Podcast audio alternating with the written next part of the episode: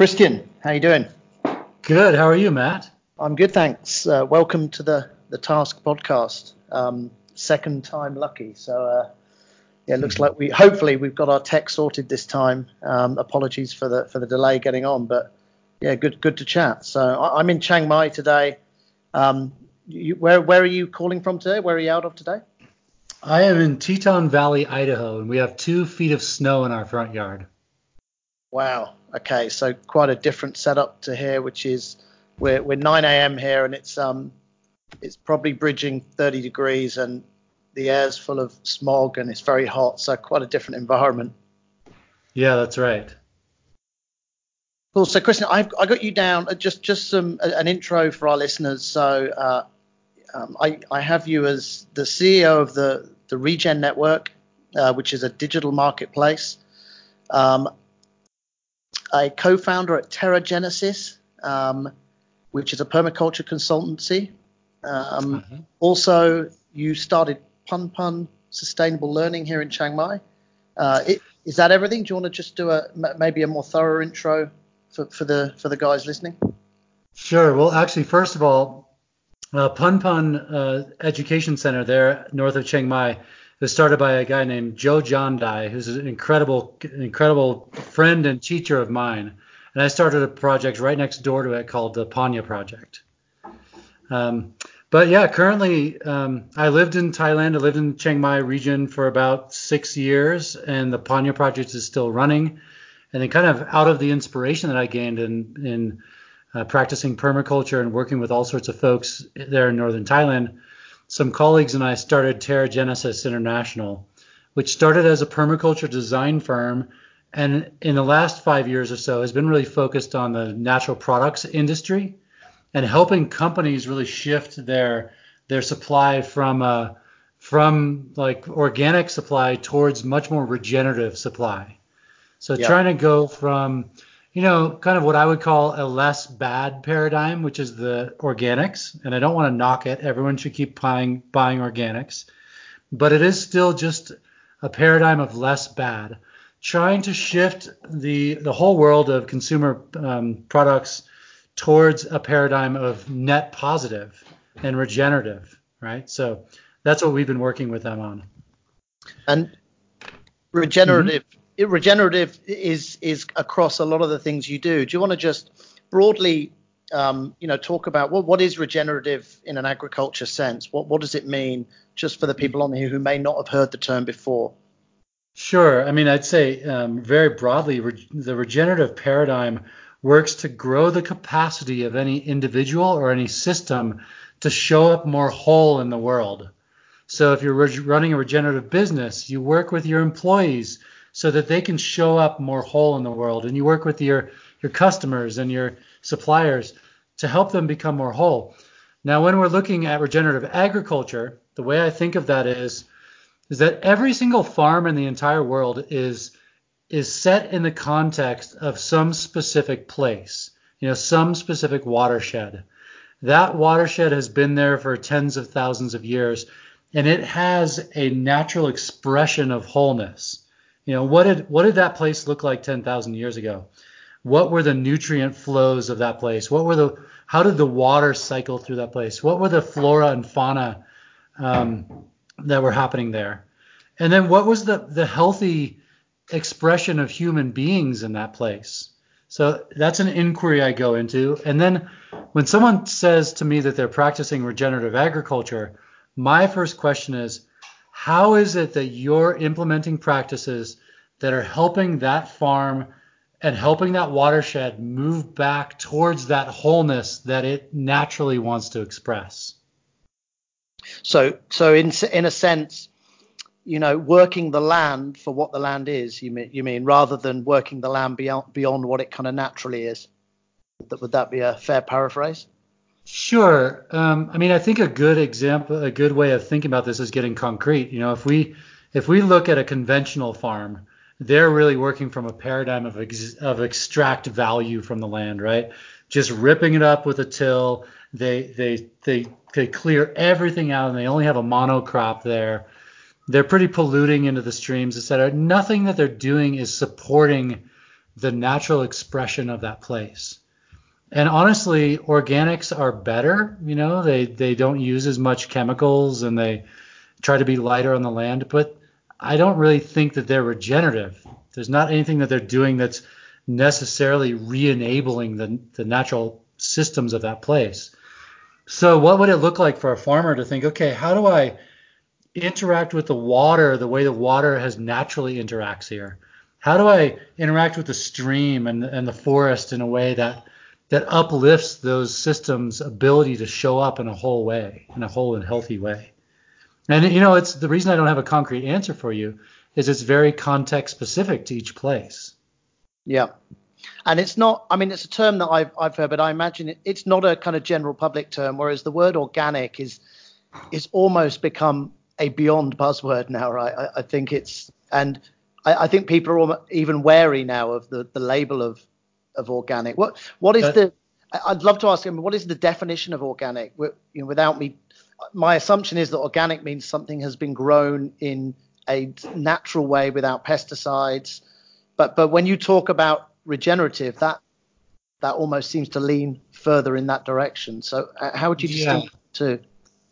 That's right. I mean, it's hard for me to define organic. There's actually you can you can Google it, and depending on which organic certification the farm is being certified by, yeah. then there is a very complex definition of what organic is. But I would say I would sum it up by saying, you know, it's it's not using chemicals um, and trying to work in a way that's a little bit more like less harm on the planet. Yeah. Right. Um, yeah. I mean that that's close to it. It's it's a little bit. There's a lot more nuance to it than that. Um, but regenerative really invites. Okay, if you're located wherever you're located, you know, go out and and observe natural systems. If you can find a place that has been untouched by humans, like somewhere in the forest or somewhere in a prairie, and just go observe how things work there. What, how are the different uh, flora and fauna interacting with each other? What does the water do? What does, you know, what does the landscape look like? And not that I need my farming to look just like that, but can I use some sort of biomimicry? You know, can I can I mimic the natural processes that are naturally inherent to that place, and it help that to inform the way that I that I the way that I farm. Can you can you give a an example of what you mean there when you say mimic the like like a, an actual working example or? Sure. Yeah. Absolutely. A great example example is uh, the rotational grazing of animals. So lots of people on this podcast may have seen, you know, m- movies, documentaries that talk about how, you know, beef is killing the world. That cattle is the most impact food that you can interact with. Yeah. And that's that could be true if we're talking about conventional uh, farming. I mean, the confined animal feed operations are terrible. But when we go out and observe natural ruminants out in their natural systems, I'm talking about like uh, buffalo. Like right where I live here, there's a wild herd of buffalo less than 50 miles away, right? Yep. When we go and observe the those animals in the wild, what they do is they stay in a tight pack. They create a huge amount of impact everywhere they go, but they move every day right? So they don't they don't continuously make impact in the same spot. They move along. So what what Allan Savory in the holistic management world has has figured out is that if we if we rotationally graze our cattle, like put them on a small paddock, quite quite tightly packed, and then move them every single day to a new paddock, it it performs literally a, a miracle in the landscape not only do the cows put on more weight per day than the other than just put let it letting them free on the paddock, um, but the grass gets healthier and it starts sequestering carbon and the topsoil builds deeper and deeper. It starts m- looking more like a natural prairie. Okay, so basically, yeah, look at, looking at those natural cycles and and adopting them in the way we we graze cattle, farmland, and and do everything else related to animals and agriculture. Yeah, that's right. That's right. So another another great example is something that the Land Institute is doing here in the United States is they're working on reperennializing some of our grains. They're they've got a they now have a perennial wheat and they're working on perennial corn. And corn used to be perennial and wheat came from a perennial. So, which means that we don't need to plow the soil every year to reharvest it. And the, the natural prairies of this planet mostly survive on perennial grasses growing year after year after year. And for those listeners who don't know what perennial is, uh, you have annuals that you plant every single year and then they die at the end of the year. Perennials are plants that come back year after year after year. So reperennializing our grains is a really exciting um, endeavor.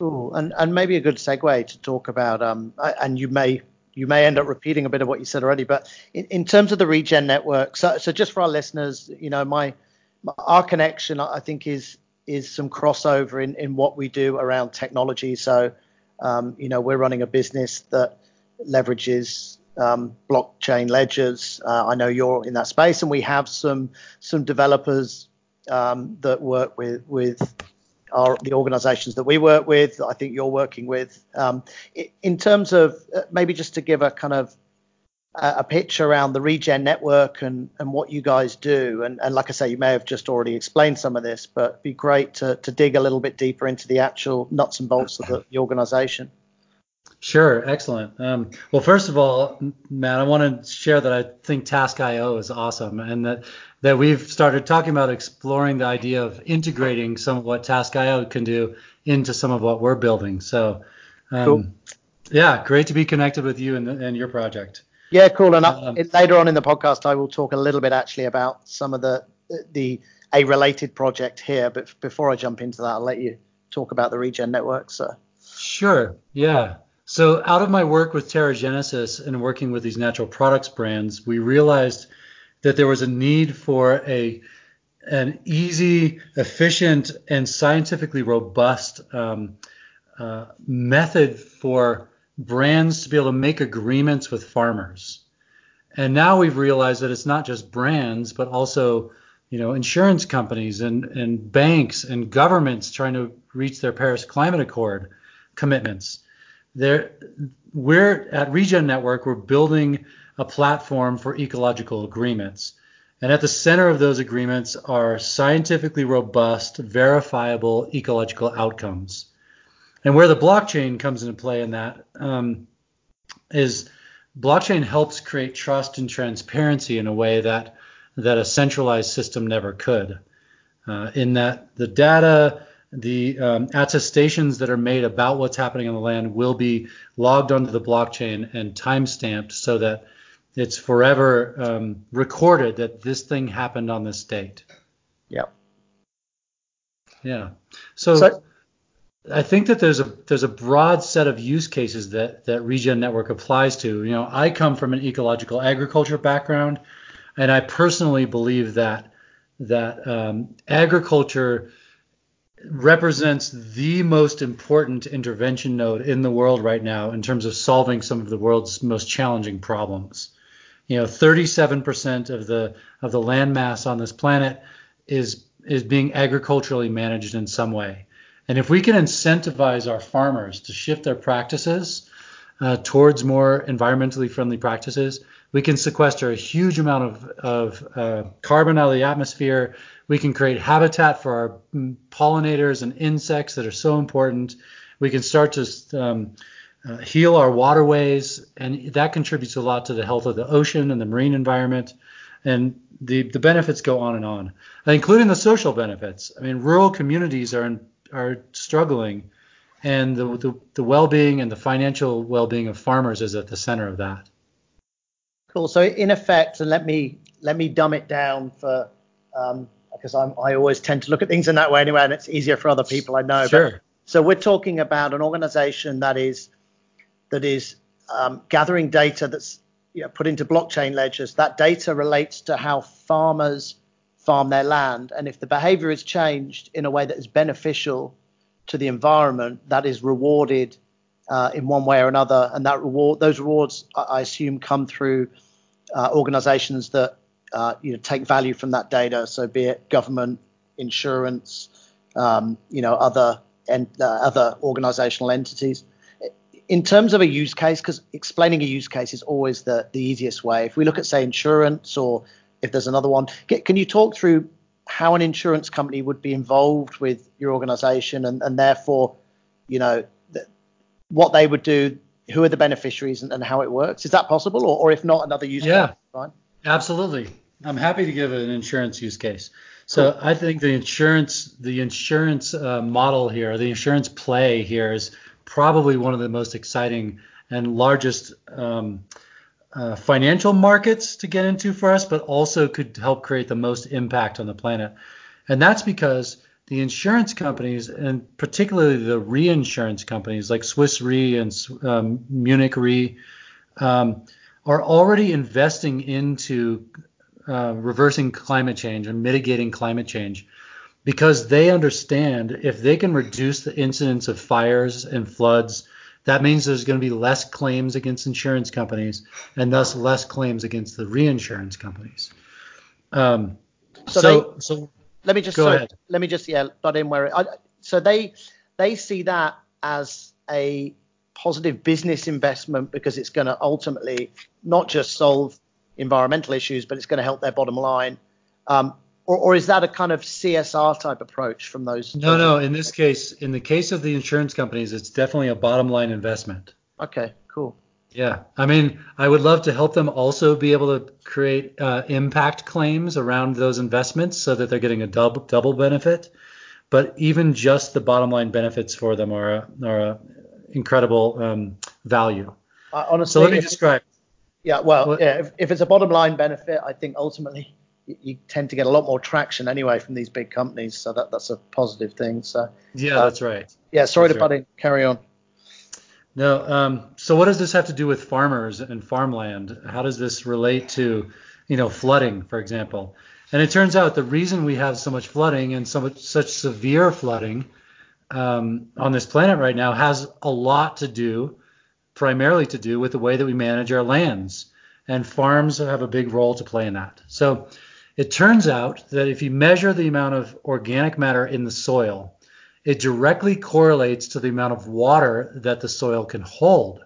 So an insurance company could get on Regen Network's platform and create a smart contract that invited all of the farmers, and we're in the Thailand, we're in the Thailand, um, you're in, there in Thailand, so let's just use the example of Bangkok. And Bangkok floods heavily every few years.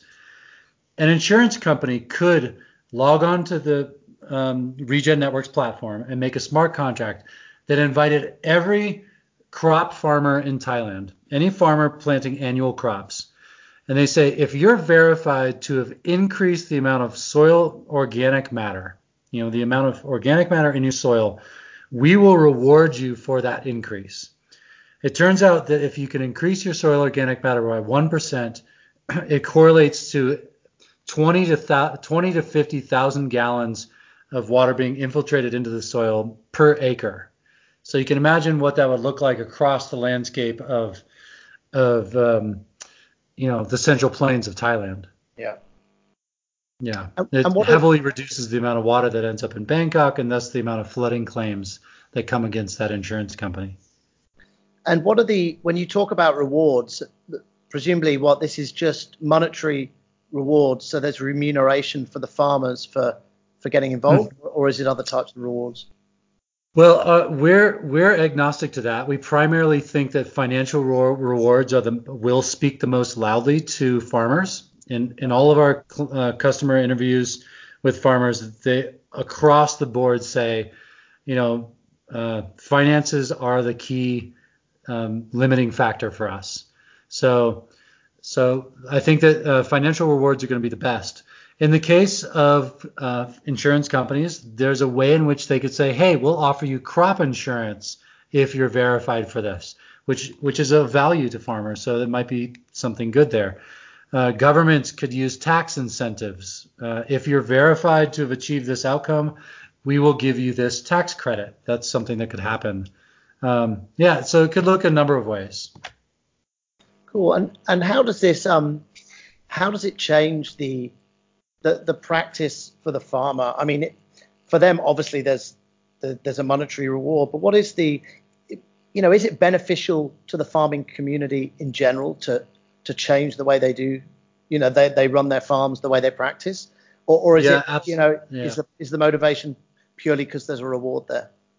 Sure. And this, I'm so happy you asked that question because the assumption I think that most people would make is, well, you're you're going to be taking them away from the most efficient way of farming, right?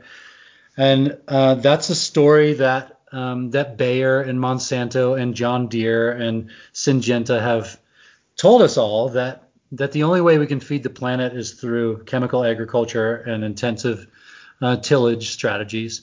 But it turns out that in many cases, when farmers switch back to a more natural system type of farming, where they're where they're enhancing the the well-being of the soil and bringing the soil back to life, that it it heavily reduces their dependence on chemicals, and so that reduces their costs and increases their their um, their profit margins. Uh, and we find that yields are generally in the same ballpark as as the uh, chemical agriculture. Sometimes they're a bit lower, and sometimes they're quite a bit higher, depending on the crop, depending on the location. And I mean, this seems a natural lead-on question, really, but and this applies, I think, in many kind of sustainable type programs. But you know, that being the case, why why are more people not doing? You know, uh, why why are more farmers not practicing this way today? Or you know, is it just a new way of doing things that people don't understand, or is are there other things that hold people back? Or sure.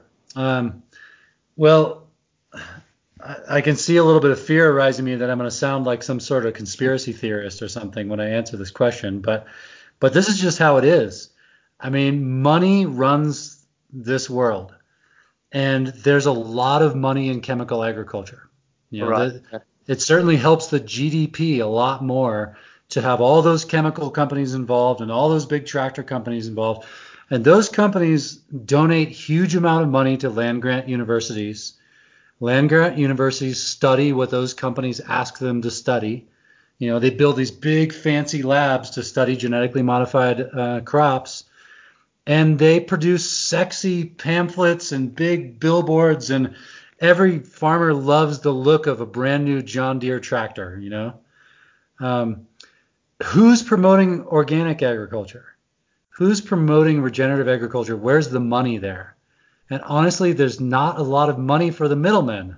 There's there's better profits to be made for the farmers but there isn't a big institutional um, uh, profits to be made, and so it just doesn't get promoted by this by this financial system. So, um, you, you, so firstly, you do not sound at all like a, uh, a conspiracy theorist, and I'm as far from, as far from one as you'll ever get. But you sound like a realist, I think. I mean, I, I suppose the yeah the, the economics has a has a huge bearing on how quick how quickly things can change. Mm-hmm. Mm-hmm. So yeah, how- that's a, I think that's one of the biggest barriers there is is just you know who controls the the narrative around all this and and unfortunately you know my government here in the United States we have a revolving door between the chemical companies and the and the United States Department of Agriculture. You know I don't I don't know if it's still that a Monsanto executive is the head of the USDA but it certainly was during the Obama administration. And so the policies that get made and the laws that get passed and the farm bills that get passed just support the ongoing production of chemically grown, um, genetically modified corn and soy. And it's pretty frustrating. Yeah, I can imagine it is. And how does that hinder you guys in terms of your own expansion? And, and just presumably your I mean, you're in the states now. That is your focus area, or you are you focused on territories all around the world? So, no, I mean we're certainly looking at, at global. Um, our our first pilots were in Barbados. We're starting one in, in Ecuador right now, and then the, the third one right in the heartland of the United States. So we are going global.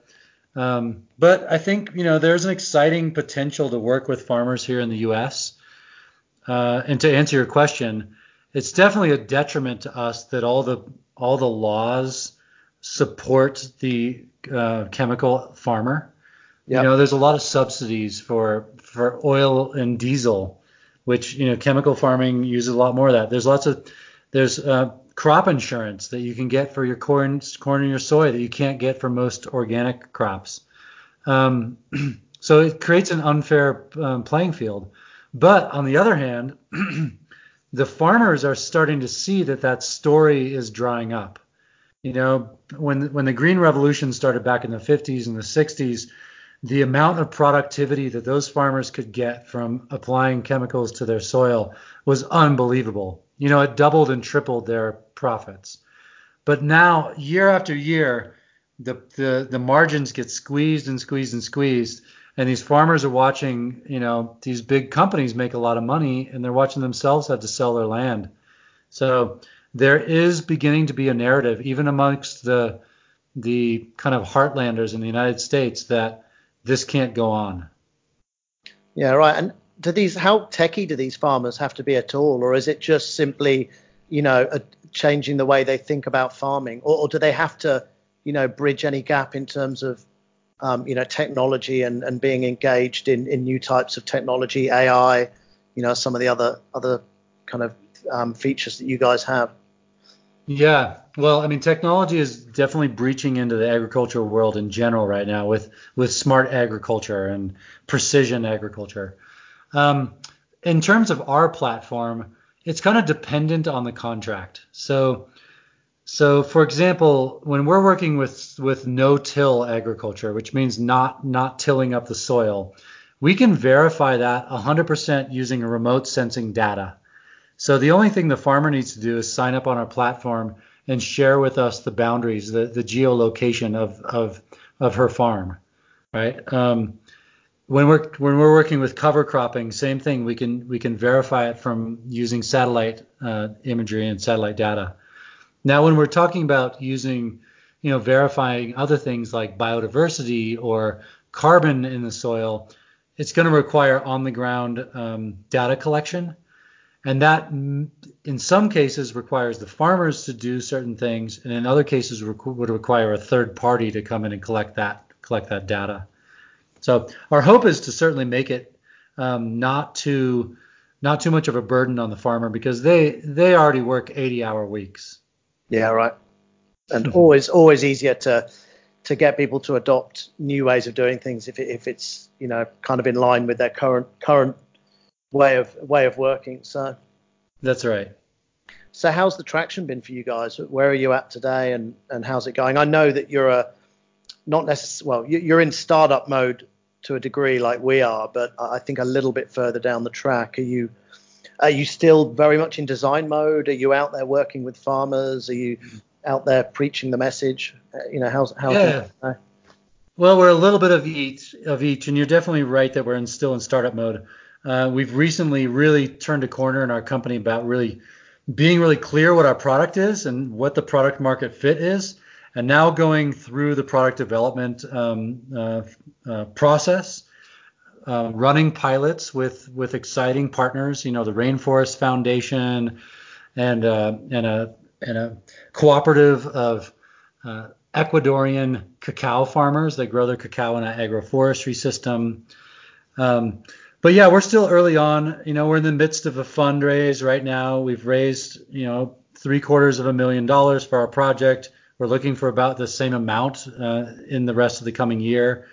Um, um, yeah, I'd, I'd say we're looking for by the end of 2019 to have a product and a platform that can actually be accessible and used by by um, by a, much broader set of, of clients. Cool. Well, it certainly sounds um it sounds like you're heading in the right direction. So um, yeah. I'd love to. Uh, we we, ha- we didn't pre-discuss what I'm going to chat about now, but I really I, I'm pretty sure it's an area that you're going to have some uh, knowledge, ideas, and opinions on. Um, sure. Uh, maybe just to set the the stage. And so I'm in Chiang Mai, as you know, and you know Chiang Mai well. Obviously, you, you've done, you know, you, you've managed projects here, launched the the, the Panya project, and mm-hmm. um, you know, been involved in, in, agriculture here. You know, we're in that time of the year um, where there is a lot of burning. I was about to say farmers burn, but actually, I, the more I research, the more I realize it's um it's a very um, you know hard thing to categorize. All, all, you can say is there is a lot of burning in this country, especially in the mm-hmm. north, between the, the kind of months of February and April. And this year has been particularly bad. Um, the reasons we hear for the burning are, you know, sustenance farmers burning to to um, grow mushrooms that they sell. uh, you know, other communities just burning old old dead wood, and then bigger corporations burning for, you know, the, the new crops to come through. Um, we're looking. I, am looking at a pilot program. You know, I would say very.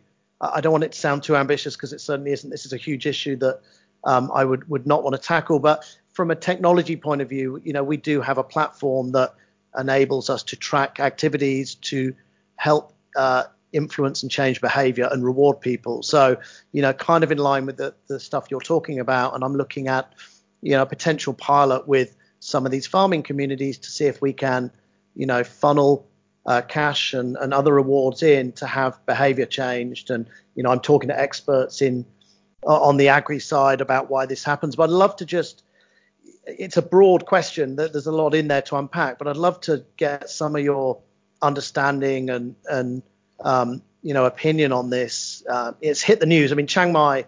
Just for anyone listening that doesn't know how bad this is, I think we've been like the most polluted city now for like two weeks straight. Um, wow. I'm wearing a you know, mask in, on the way in today. The, on the air quality index, we were at 650 the other day. Wow. 650. Uh, Holy six, smokes. 650. Yeah. Well, I don't know. I mean, you can put in a minute you can maybe explain that what that is because I don't even understand. You know, I'm not an expert on that side of things, but I know I need a mask on. Uh, the prime minister came up yesterday. They're looking at dropping water. There is, you know, it is the hot topic in Chiang Mai now, and it is definitely. I've experienced five years of it, but this year is uh-huh. worse than it's ever been. Yeah, just to shed. Well, maybe you can just we can just start at the end there. Like, what is what is a a rating on the um, index of 650 mean? You know what? I'm not even sure. I don't. I'm not the best oh, okay. person to talk about this, but I do know when the rating hits into the 200s, oftentimes some schools will not allow their students to go outside to play for recess or do you know do physical activity. Well, so even even the 200s are considered pretty uh, severe. So the fact that you're in the 600s is is off the chart. Well, they closed the schools in Bangkok when it was, I think, at 125. So, wow. And we got to 650 the other day. So yeah. But do you? Yeah. And look, like I put you on the spot, so feel free to uh, boot me out of the conversation if I if it isn't an area you knowledge about. But I make the assumption because of your background and the fact you spent time in Chiang Mai that you may have some kind of previous knowledge to the motivations and the practices that lead to this, you know, huge amounts of smoke that fill the valley here. Yeah, Sure. I mean, gosh, it's a it's definitely a multifaceted uh, thing. I mean, there's some very practical reasons why farmers burn. One is just all the the agricultural leftovers from the previous year. You know, they they harvested all their all their let's say rice, and then there's all that rice straw that they don't have anything to do with, so they just burn it. And and the the leftover little charcoal has negligible benefit. It's a little bit of benefit that they see from it. But honestly, if they could somehow compost that material rather than burn it, it would be of much better, of much more benefit. And then in addition to that, there's just like a cultural, uh, some big cultural barriers to get over. So in a lot of the um, a lot of the orchards, they'll burn the leaves underneath all the trees. You know, the lumyai trees and the mango trees, they'll burn underneath because the Thai people like to keep their orchards quote unquote clean, right? Yep. Um, and and that's just it's just unfortunate because leaving the leaves there helps retain more moisture. It helps build soil. It helps the microbial life in the soil to thrive, and your your trees are actually going to do better. Um, now that being said, there also there also are some practical reasons why you do it. Um, one one is snakes, you know, which are a big deal in northern Thailand. There's definitely yep. deadly snakes, and by by cleaning underneath your orchard, you reduce the incidence of people getting bitten by snakes. Now there are there's also some some what I as far as I understand, and I learned this from Chiang Mai University, some misunderstandings about burning. So a lot of the folks they'll they'll actually not only burn their farms, but they'll burn the forest, right? Yeah. It, it, doesn't burn the trees down, but it burns all the undergrowth. And the, the in Chiang, Chiang Mai University did a, a study on this, and the people said that they do it so that they can collect so because more mushrooms will grow after you burn. And um, yeah, that's Chiang Mai, all the time. Is, is the yeah, Chiang Mai University did a study that found out that it's not in fact that more mushrooms grow. In fact, less mushrooms grow, but they're easier to find.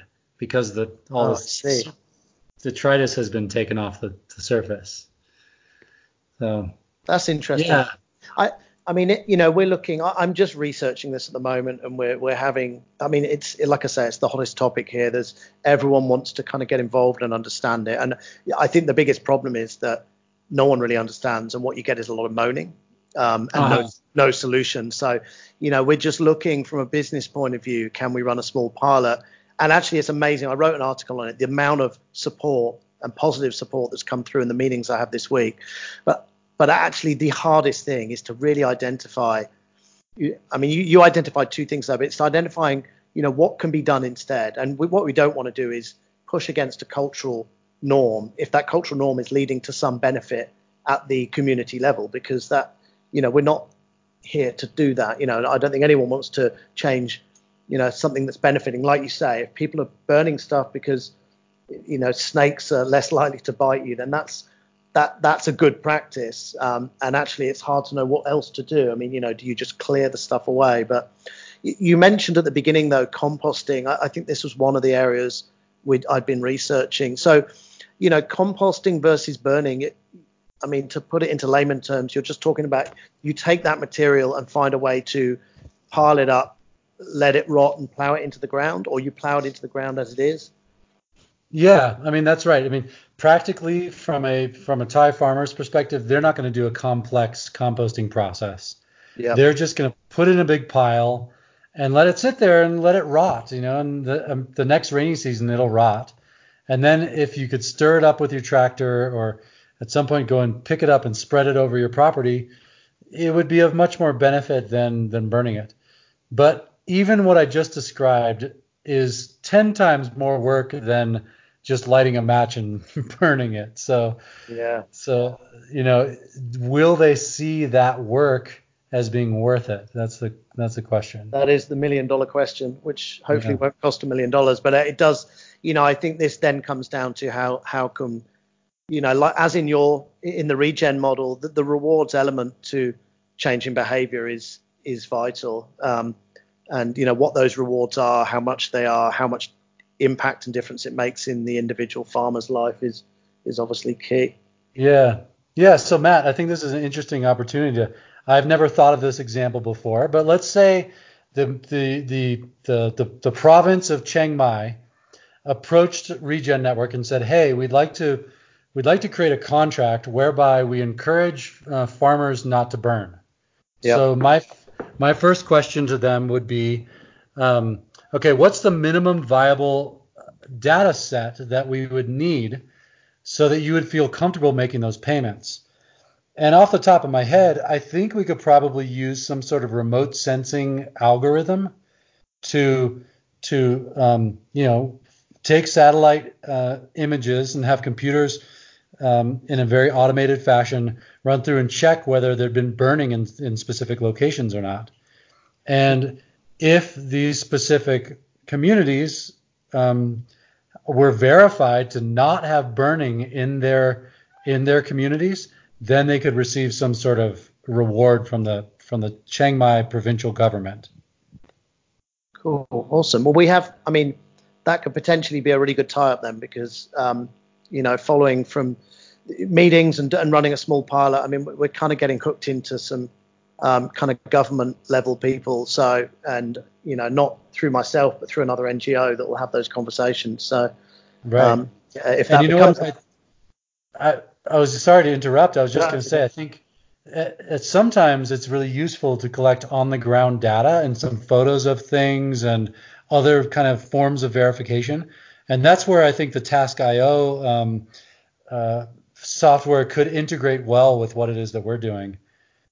Uh, and, and you would be able to speak to that a little bit better than I would. But um, from what I understand, we could create a list of requirements that need to be fulfilled to be able to, to be uh, qualify for this uh, reward.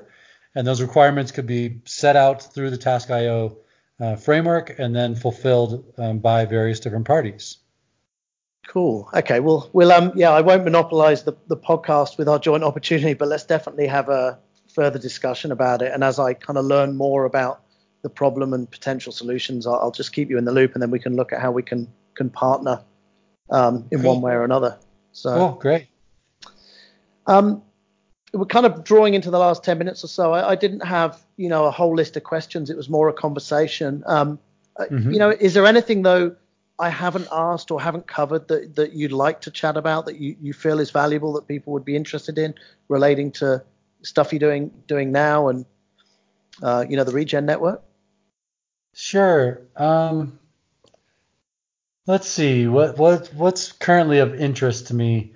I mean, there's some there's some side uh, potential with the Regen network that I often don't mention to people because it can get rather complex.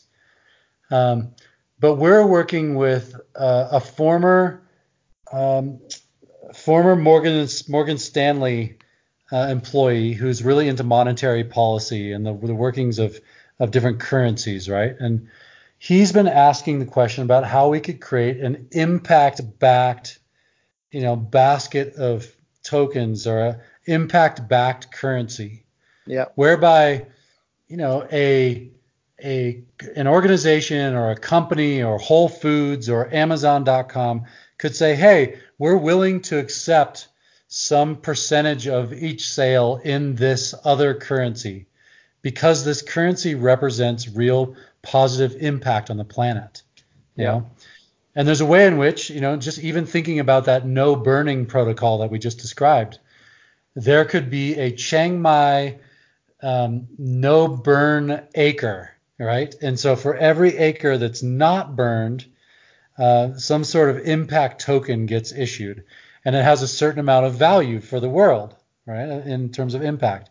And then we could have coral reef impact tokens uh, off the coast of Myanmar, and we could have mangrove restoration impact tokens, and and uh, riparian zone protection impact tokens in the, the Midwest of the United States.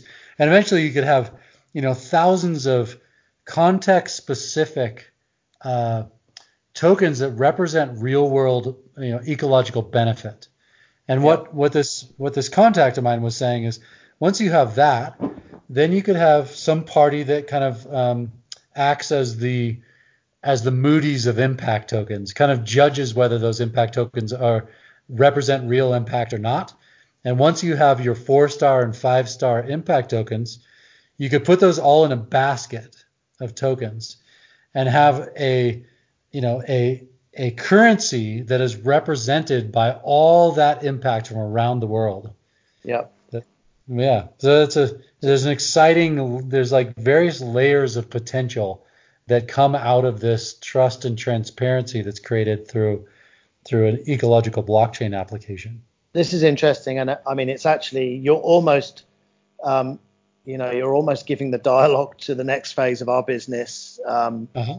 you know where where we start to look at we, we have tokens at the moment the way our platform works is you know those tokens are redeemed for you know rewards which can be cash vouchers paypal mm-hmm. credit line credit wi-fi credit but you know the the broader and, and in fact we look if we look at you know the ngos we're working with um, you know the broader application of that is to say well you know how can the token be measured up against impact of that organization um, so in exactly the same way so you know a mm-hmm. square area of land that is protected uh, i think you probably know tree coin right this came up in conversation the other day i don't know i, I don't know that big business very well but i think the it's probably the best explained concept because if you look at planting a tree and, mm-hmm. and having tokenizing that process, that tree then grows over a certain number of years and has a greater impact. Therefore, uh, the valuation of that that token goes up and can be measured um, by the impact of that tree or that square footage of land with a number of trees. So, um, yeah, yeah, I think it, it, you know what, it makes a lot of sense. I think the challenge about this whole space is, you know, there'll be people listening to this.